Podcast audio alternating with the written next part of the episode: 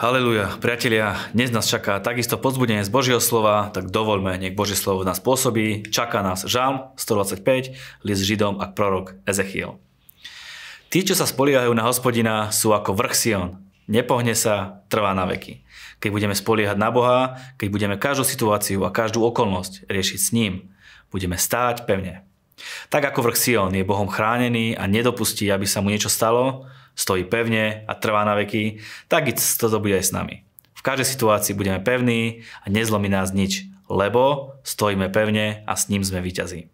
Ako sú vrchy v okolí Jeruzalema, tak je Hospodin v okolí svojho ľudu od teraz až na veky. Pán ťa chráni a dáva okolo teba takú ochranu zónu, si z každej strany chránený, si v bezpečí. Hospodin, dobre rob tým, čo majú úprimné srdce. Nech však tých, čo sa dávajú na krivoľaké cesty, Hospodin zaženie aj s páchateľmi nepravosti. Pokoj nad Izraelom. Zase to tu máme. Si ochránený. Pán dáva na teba pozor, vedie tvoje kroky, maj úprimné srdce a budeš v absolútnom bezpečí. Žijme teda v tomto vedomí a užívajme si to. Poďme na list Židom. Upírajme zrak na Ježiša, pôvodcu a završovateľa našej viery. Miesto radosti, ktorá sa mu núkala, pretrpel múky na kríži, pohrdol potupou a teraz sedí po pravici Božieho trónu. Náš život, úspech a neúspech je o rozhodnutiach. Tak ako Ježiš mal jasne povolanie a jasný cieľ, mal silu na to odolať rôznym pokušeniam. Myslíte, že bolo jednoduché pre neho ísť na kríž, trpieť a zomierať? Ale vďaka Bohu pretrpel múky na kríži a teraz sedí po pravici Božej. Oplatí sa vydržať, zatnúť sa, lebo vyjdeš ako víťaz a naplníš presne to poslanie a plán, ktorý s tebou má tvoj stvoriteľ. Zabudli ste na pozbudenie, ktoré sa vám prihovára ako synom. Syn môj, nepohrdaj Pánovou výchovou, ani neklesaj, keď ťa karhá. Lebo koho Pán miluje, toho prísne vychováva a trestá každého, každého, koho prijíma za syna. Pravda, nejaká prísna výchova v tej chvíli sa nezdá radostná, ale zdá sa taká trpká. Neskôr však prináša ovocie pokoja a spravodlivosť tým, ktorých vycvičila. Bohu na nás záleží a preto nás vychováva. Áno, niekomu sa to môže zdať ako prísna výchova a môže to byť aj bolestivé. Podobné je to aj v živote. Ak nám na niekom záleží a vidíme v ňom potenciál, potom chceme, aby niečo dosiahol a snažíme sa mu odovzdať len to najlepšie, čo je v nás, aby daný cieľ mohol dosiahnuť. Aj športovci musia tvrdo trénovať a makať, aby dosiahli cieľ, ktorý má s nimi napríklad ich tréner. Nikomu sa to nepáči, chce si možno niekedy hľadať nejaké skratky, zľahčovacie veci a veľakrát to chcú aj vzdať. Ale keď sa nájde niekto, kto ťa v tom ťažkom období pozbudí a posilní, zmení ti to život. A my máme toho najlepšieho kauča, akého sme mohli vyfasovať. On vidí nielen tie viditeľné veci, ale vidí veci, ktoré nikto iný nevidí a pri dôvere v neho, že to má celé pod kontrolou, dosiahneme daný cieľ. Čiže aj keď to teraz možno trochu bolí, nevadí. Ideme ďalej, pokračujeme. Nech nikto nie je smilník ani bezbožný ako Ezau, ktorý za jediné jedlo predal svoje prvorodenstvo.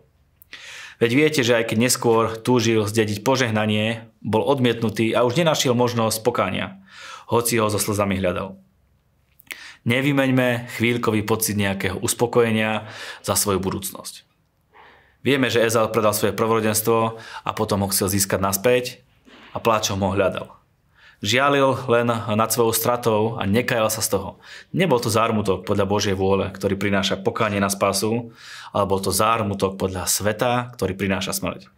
Keď sa aj niečo udeje v tvojom živote a prídeš o niečo, možno o nejakú pozíciu, vzťah, tvoj cieľ by primárne nemalo byť dostať späť a byť tam, kde si bol. V prvom rade musí prísť pokánie, hľadanie Boha, obnova vzťahu s ním, potom Boh vynahradí všetko a príde povýšenie. Pokiaľ tam bude len túžba po niečom, není to ten správny postup podľa toho, čo nám píše list Židom. Pasáž na dnešný deň z proroka Ezechiela nám hovorí proroctvo o zničení Týru. V tej dobe bol Týrus jedno veľmi bohaté, vyspelé a moderné mesto.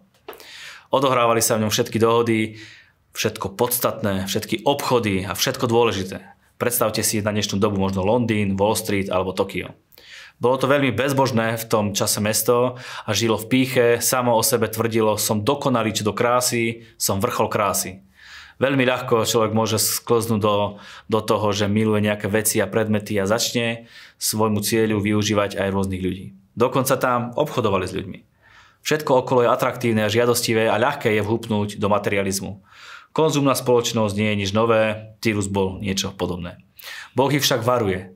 Tvoje bohatstvo, tebou dodávaný tovar, tebe dodávaný tovar, tvoji námorníci a tvoji kormidelníci, opravári trhlín a tí, čo obchodovali s tvojim tovarom, i všetci tvoji bojovníci, ktorí sú v tebe, aj všetok ľud, ktorý je uprostred teba, padnú do prostred mora v deň tvojho pádu. Toto proroctvo sa naplnilo najskôr kráľom Babylona Nabuchodonozorom, ktorý ho úplne nezničil. Totálne zničenie dokončil až kráľ Alexander Veľký. Je to tak, nič nie je tak veľké a mocné, aby to jedného dňa z ničoho nič absolútne padlo. Niečo sa nám môže zdať ako absolútne veľké, neprekonateľné, je pre nášho Boha absolútnou hračkou. A preto teraz sa vrátim na úvod k listu Židom, ktorý sme už čítali.